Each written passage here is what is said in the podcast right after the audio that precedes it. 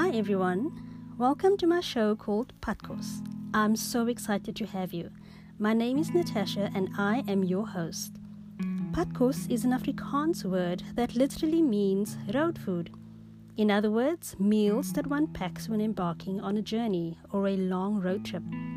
These meals generally consist of a variety of things. Well, it can be sandwiches, fruit, water, coffee, juice, just about anything, and all depending on what you like, of course. And the amount of food, well, that's also dependent on you, mm. the traveler, as well as the duration of your trip. In the same way, Padkos is here to provide you with sustenance, you know, a little bit of this and a little bit of that, in bite sized pieces on this journey called life. I'm not sure about you, but I know it's definitely what I need. Once again, welcome to Padkos. It is my hope that our sojourning will be meaningful.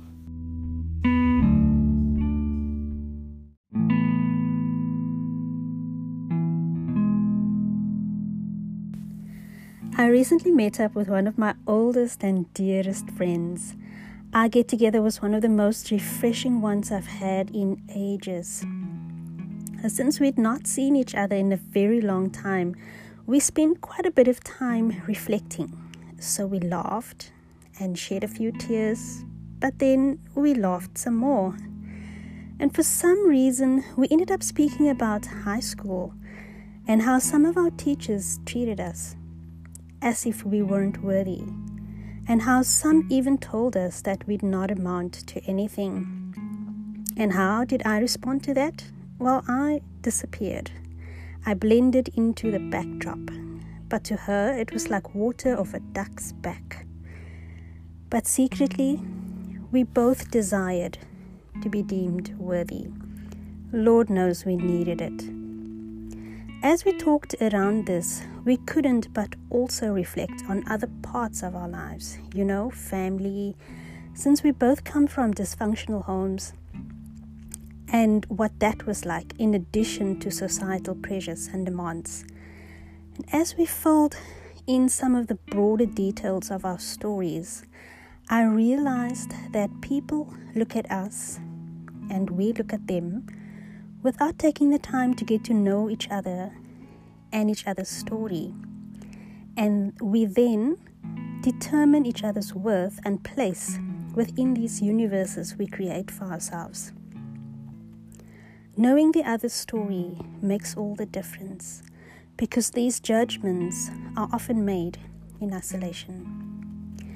Another thing our reflections had in common was that many years after high school, we met up with some of those teachers who expressed their regret for having treated us that way, especially since our life story, since they last saw us, defied all their predictions and, of course, expectations. They simply didn't know our stories. Until we are prepared to know each other's story, we can never really know and embrace each other. Our stories matter, they are us. No one knows and understands our stories better than us, so we have to tell it. I'm reminded of the parable that speaks of the lamp that was lit and placed under a jar or a bed. Who does that? Lamps are to be placed on stands so that those who enter may see the light. In the same way, our stories are our light. It's who we are. It's not to be hidden as if we need to be ashamed. All of it, the good parts and the tender parts, are worthy to be placed on a stand.